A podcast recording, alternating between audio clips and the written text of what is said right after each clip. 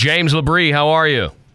I'm doing great. How are you, Jay? Good, good, man. So you're in uh, San Jose, yeah? Yeah, we have a show here tonight, and then uh, yeah, and then we're gonna head to Reno. Very cool, man. You know, I have to say I'm a little nervous about this interview just because I've been such a huge fan of not only Dream Theater, but you as a vocalist going all the way back to Images and Words. I was a kid growing up, just starting in radio and, and trying to make my way as a professional musician. We actually opened up for you down in San Antonio, Texas, way, way, way back in the day on the uh, Images and Words tour, man. Oh my God. Yeah. So I'm, well, I'm, that's great. I'm excited to have you on the line, man. So what was what was the band? Who, who were you? Uh, a band I was playing at the time was called Paradox. We were uh, kind of a uh, prog rocky Christian rock band. Okay. Yeah. Okay. We, we played a place called the uh, Showcase Theater the first time you guys played in uh, in San Antonio. My guitar instructor was a guy that you might be familiar with named Ron Jarzombek. His brother Bobby Jarzombek, uh, I think, was uh, on a roll call for when you guys had drummer auditions uh, ways back or so. But uh, Oh, okay. yeah, Yeah. Well, we, I've, I've met so many people, Jay. So yeah. You'll have to forgive me on that one. No worries, man. So, it's Yeah. speaking of drumming, you started as a drummer when you were a kid. What other instruments do you play, James? Uh, That, that's pretty much it. I mean, I just started. I, I grabbed a, uh, a guitar uh, two years ago, so I'm slowly learning the uh, the dexterity that's involved in uh, guitar playing. And I got to tell you, man, that's intimidating. yeah, yeah. But drums, I played from uh, from the age of five until I was 17. Wow. Yeah. Okay. Yeah, And, drums um, were my you know, first I- instrument. instruments. Yeah, and you know what? I, I think you, you know, thank God that I did that because uh, the rhythmic sense and or sensibility, you know, and especially being able to, you know, just infuse myself, especially in a band like Dream Theater, naturally, it came from those, you know, that fundamental background. So, um, you know, I always thank my lucky stars that I did that because, uh, yeah, it just seems all natural and. And I'm not one of these guys. I don't want to count out all the, crazy time signatures when I'm singing in between. It just it Yeah. needs to be natural. It needs to feel feel no, real. No know? doubt. Yeah. Tell tell me about working with uh, with Sebastian Bach early on in the band uh, Winter Rose. Were you guys in the same band together? No, no, no. We no. So what happened was um, uh, Sebastian was working with Rich Chicki, um, and he was the guitar player. It wasn't called Winter Rose then; it was just called well, I don't know whatever the hell they called it. But Right. um, and he was singing some uh, some songs that they they had put together, and then Sebastian was obviously founded by. Uh, you know, Skid Row. Yeah. And so he moved down to, to New York, and the rest is history. Um, so what happened was I was uh, just doing this odd little side project, and the bass player went to buy a, a, a TV off of Rich, and then Rich. He said, "I got to play you something. We just recorded this. This is a singer, blah blah blah blah." And Rich is like, "Who's this guy?" And then all of a sudden, Rich and I started working together, and then we formed uh, Winter Rose, Mhm. and then uh, we were being looked at by you know Atlantic and EMI and stuff like that in 1989, and then um, uh, or no, it was 1990, 90, 91, Okay. and then all of a sudden uh, we were out touring with uh, like Lee Aaron, and then she threw my tape down in New York and this band Dream Theater. But you know, Sebastian and I, we know each other very well. I've I've gotten together with him. You know, I've gone to his house, I've partied. I didn't feel very very good the next day. of course. Um, yeah. You know, because he's a madman, and um, you know, but no, we you know we have that mutual respect. Two Canadians too that have that have done well, and uh, and so uh, yeah, but, you know, we've just had that kind of connection. Obviously, when you're a fellow singer, there's that whole community, like any other of the uh, respective instruments, right? Yeah. Oh yeah. Yeah. Now, yeah. it had to be tough goings when you submit your audition for Dream Theater. You knew you were in the hunt with a lot of other great vocalists. I think you know. I, I would Mm-hmm. imagine John Arch, a, a fellow Canadian, was was maybe one of them from Fates Warning. Um, tell me Yeah, about. like, I, I know that he uh, he had already sung with them, like he'd already gone down and, and stuff like that. But no, go ahead. Yeah. No, I was just going to say, tell me about that experience and, and when you finally got the call and the guys in Dream Theater said, "Hey, I think you're our man." Did when did you first see yourself as a front man? Uh, well, I saw myself as a front man when I was 12. Okay, okay, all right. if, you, if you really want to know. And, and, you know, I always knew that the drums was secondary because I started singing at, at around the same age at five. Yeah. And actually, the first couple bands that I formed, I was the lead vocalist and drummer. I was doing the whole Don Henley, Phil Collins thing. Yeah. You know, and um, but but to be honest with you, Jay, I was I was um when I went down to do the audition, I was completely oblivious to any of the other singers that they had had, which was probably a good thing. Right? Yeah. I, I know that they they told me they go, you know what, we've been auditioning singers for like two years, the last two and a half years. We've even worked with some for 6 months, eight months. We've recorded a ton of demos, and then, like I said, um, my CD happened to cross their laps, and they listened to it in uh, Mike Portnoy's van one night and said, and actually they got a, a live recording of me at uh, Rock and Roll Heaven in Toronto, which used to be an awesome bar to, to play, and it was um, it was sponsored by Q107, which was a, a, big radio station up in Toronto, and we recorded live. And so I, they actually got a live recording of me, and they were like, "No, there's no way, man. This guy's singing." and I was like, "No, no, there is." So when they brought me down, uh, they um, we basically went to the rehearsal hall. We jammed for about I don't know. I'm going to say an hour or so, and we went through a lot of the songs from the first album, and um, and we just uh, even jammed on uh, "Love and Touch and Squeezing" by Journey and Nice. and stuff like that. And um, they just kind of looked at me at the end, and they went, and I didn't know their lingo, you know. Yeah. And at the time, John Petrucci looks over at me and goes, "Dude, you're sick." And I said, "Actually, no. You know what? I feel great." And he goes, "No, no, no, no. I mean that in a great way." And I'm like, "Okay, okay, now I get it. Okay." And um, and then the next day, the very next day, we went to John Myung's in this condo place with a with a roommate, and we recorded um, three songs or four songs actually um, in his bedroom on a like an eight track recorder. Mm-hmm. And um, I was there for like five days doing stuff, and and then I flew back home. And it was just like they were. They asked me before I left. They just said, Wow. "Dude, you got to be in the band. You got. Are you into it?" And I said, "Absolutely." But I'm going to tell you one thing. I'm staying in Canada. I don't want to move down here. I love it down here, but um, and I'm in Toronto, so it was like Yeah. back in the day. That was like a, a 50 minute flight, Yeah. so it was no big deal, Yeah, right? cool. Yeah.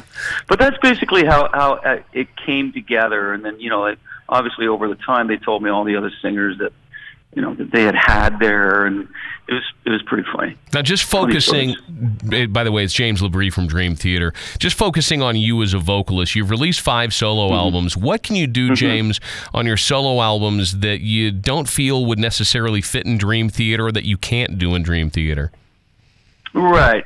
Well, I mean, you know, on on the uh, I guess the the peripheral edge, there are progressive moments throughout the um, you know some some of the soul material. But for the most part, like Matt Guillory and I, you know, we've been a team. We've been doing this since 1998, if you can believe it. Wow. And um, Matt is just a phenomenally talented, you know, keyboard, piano player, writer, and stuff like that. So when we've been putting the, the songs together, um, our focus is really first and foremost on uh, the songs having um, just a bit more of like a, a hard rock, a very palatable kind of, um, you know, not it, it's something that you can sink your teeth into as far as hooks. And the, a lot of the hooks are coming from the guitar and especially the melodies. So Right. if you, I'm, I'm assuming you've listened to them, Oh yeah. Jave, and and so you see that the focus that we put on on the on the vocals, Mhm. um, as far as the melodies and the hooks in the chorus, and obviously the lyrics. So Matt and I split the lyrics. He does half, I do half on every album. So we, um, but I would think that's, and we just wanted to kind of create our own sound by incorporating, you know, uh, some very heavy and aggressive moments, and there's even minimal. Um, used sparingly, but I think it, it still has a purpose. The uh, grunt vocals, Right. and Peter Peter Wildoer, the drummer, does that, and he does a phenomenal job. But it's used more as a tool, Mhm. and it's not necessarily, you know, oh, and listen to this voice, and uh, that's what I think maintains that equilibrium throughout. But uh, so by doing these things that I've mentioned, it, it kind of creates that separation between Dream Theater in this because it wouldn't make any sense Sure. for me to do it if it was just going to be. And you know, th- now I must add though that each and every player, you know, Peter Wildoer, Marco Sfogli, Ray Riendeau, um, and then Matt are phenomenal musicians.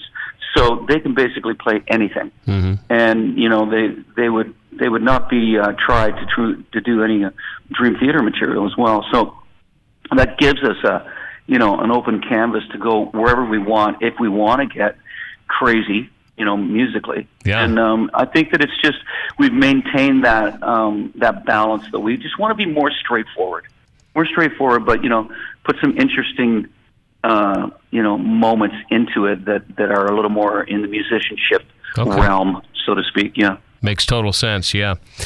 Um, so almost 30 years since Images and Words was released. Did the success of Pull Me Under during the time when MTV, you know, actually played rock videos, did that ever freak you out when you saw yourself on TV? Because there was a while that they were they were playing that video a lot, man.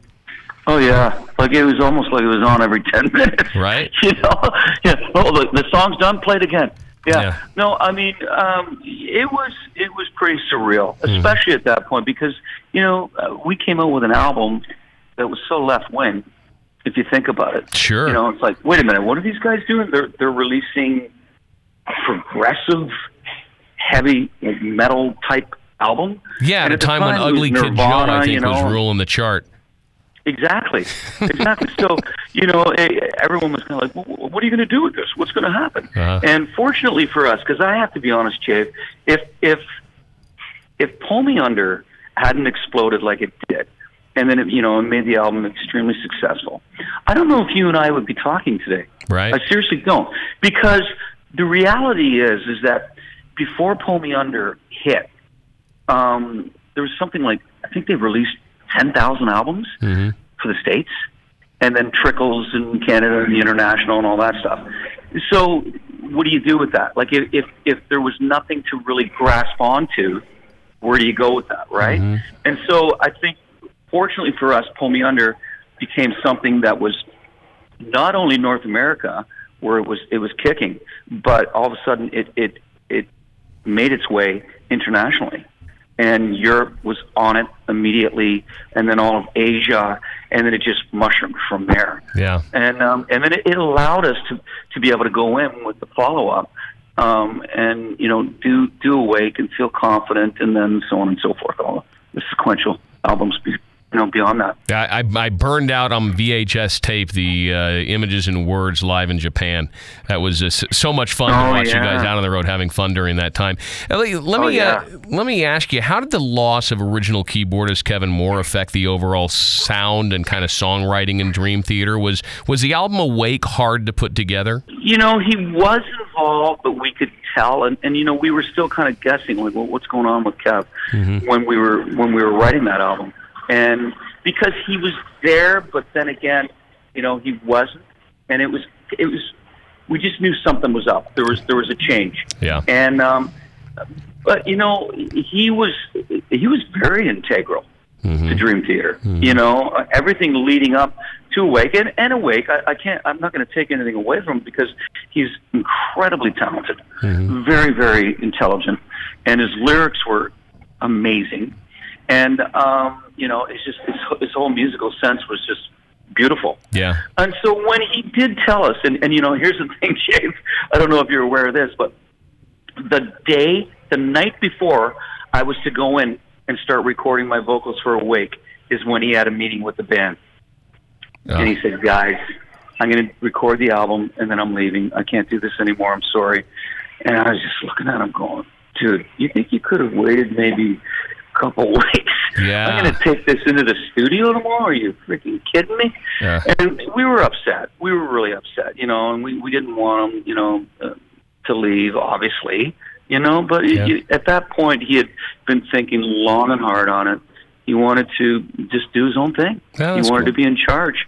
And, um, you know, I, I, I touched base with him maybe a couple of years ago, just, you know, via texting and stuff like that. And, you know, we're, you know, I still love the man and we're, we're, friends and, stuff. Um, but, you know, where we are today, I think is a beautiful thing. Uh, you know, I don't, I don't think you can go much higher than someone like uh, Jordan Rudess. Yeah, no and, doubt. Uh, I Jordan's mean, brought you know, and I'm not I'm, I'm not going to uh, omit uh, Derek Sherinian either. He's you know he's a very talented individual, and Mm-hmm. and for the time that he was with us, I think it made sense. Um, and but uh, you know Jordan was just somebody that you know we had been aware of for years, and um, him and Rod Morgenstein came and opened up for us on a tour, and we we watched these guys perform every night. Opening up, and we're like, um, "Hello, who the hell is this guy?" And he did Liquid Tension, Yeah. right, with the guys. I guess there's a there's a reason for everything, right? Yeah, of uh, course. why things why things happen and and everything. And but I mean, you know, and Jordan, his timing couldn't have been more perfect coming in for Scenes from Memory, which now we're out in celebration of uh, the 20th anniversary. Yeah, that's So cool. yeah. hmm And and you know, on that same point, um, how is Mike Mangini doing? I mean, it's I, uh, he's he's been with you guys for a while now, but what has he brought to the songwriting and kind of years. musical dynamic of Dream Theater? Yeah. Believe it or not, it's almost 10 years that Mike's been with us. Wow. If you can believe it. Yeah. I know, right? It's, it's incredible. He is, you know, what can I say? First of all, incredible drummer, right? That Mhm. goes without saying. Um, and I think over the years he's gotten, um, you know, he's he's at a point, especially with the last album, you know, Distance Over Time, he was fully integrated, fully involved with everything. You know, the the whole process, the writing, Mhm. and um, he's just uh, he's an incredibly talented musician. I mean, he's even like he's played stuff like us that he's written and that he wants to eventually release, and, and uh, it's great stuff. I mean, it's really cool stuff, you know, that he's done. So his his whole dynamic with the band, uh, I would have to say honestly, it's probably been in the last few years Okay. that that we have seen the the full, you know, Mangini on board. I think everything up to that point was him just like gracefully coming in to the fold. I mean, still playing, you know, phenomenal each and every night and on the albums, but I think it was it's been in the last, you know, since maybe uh yeah, maybe like uh the self-titled or, or astonishing that Okay. just kind of felt that that whole click Yeah, where he's you know, gotten where comfortable. Like, oh the, yeah, you know, right, right, and uh, and um, you know, and definitely, I mean, I think he he shone, he shined like like a diamond on, on the last album, and um, and I think that's because he was just, like I said, fully involved. right. But he's he's a great guy. He's he's crazy, like most drummers. you know, I don't know what it is. you know, he, no, he's a really funny guy. Actually, he's just got a, a crazy sense of humor. But that's good too. We need the balance out here, right? You need to somehow. I was gonna you say know? you guys are such you know uh, impeccable players. It, it almost seems like uh, like nobody skips a beat, nobody misses a note live. Who is the practical joker in the band? If you had to single one out, Uh, well, it, it, it could be Mike. I mean, I'm I'm more or less just like throwing humor around all the time, right? Right. I'm just you know I like to, do, but I as far as a practical joker, I I think yeah, Mike would would be more inclined to to do the the whole more slapstick thing, okay, you know. all right, And uh, but yeah, but you know what? You know, Jay. I, I mean, we're all human, and uh, you know, the we it's we're all out here, and we uh, we keep care of ourselves, and I think that's the thing is that you know we're eating healthy, we work out, we you know, and uh, and I got to really be disciplined when I'm out here because I'm doing three hour shows every night. yeah, no So, doubt, man. You know, I mean, we just finished six shows in seven days, and had yesterday off, so we're back at it again today. But but you know what? We signed up for it, right? So Absolutely. it's it's it's, uh, it's what we have to. It's what we do, and we love to do. And um, I think we're extremely fortunate. We never take any of this for granted. But uh, yeah, you know, it's it's you can see everybody backstage, you know, revving up for the show and doing their, you know, their warming up and all stuff like that. But uh, yeah, and and I think the where we are at this point is like we're in a really healthy place, and and we're just uh, we're really uh, taking it for all it's worth. That's great. It's James Yeah. Labrie from Dream Theater, the Distance Over Time tour. Friday night over at the Grand Sierra Resort. Let me ask you, I've, I've noticed on setlist.fm here that uh, Pull Me Under does not look like it's been played in the last many shows. What song do you hate to play live the most? Would that be one of them because you have to play it at every show forever? Like, oh my God, if Led Zeppelin has to play rock and roll again, give me a break. Yeah, right. oh my god. Uh, yeah, you know that that kind of that kind of touches on it a little bit. Yeah. Uh, You know, we were. Um, we we just kept thinking, you know, are we going to keep incorporating this into every leg, every tour? You know, like I think even the fans would appreciate it if we didn't play it. So yeah, I, I would say that that's that's probably definitely the one that you know we know we're kind of committed to it because it was our our big hit. Right. But um, and I can only imagine what some of these bands like uh, the Eagles and you know Right. Aerosmith and oh my God. Yeah. What know, song? Like. What Like, song do you love playing each night? on this tour? Yeah. Um, I, well, I love doing the whole scenes because that's just it's so dynamic and Mhm. vocally, you know, it's just a, a- a beautiful piece to sing. Um, but I'd say um, out of the first set, I love doing uh, "Fall Into the Light," which is from uh, the new album, you Okay. know, and uh, I love doing the uh, "Barstool Warriors," an amazing song. So, um, and then uh, I love doing uh, "In the Presence of Enemies" that we kind of pulled back, uh, part one, and we're we're doing that, and um, yeah, you know what? I'm just loving singing everything, Jave. That's great, man. know.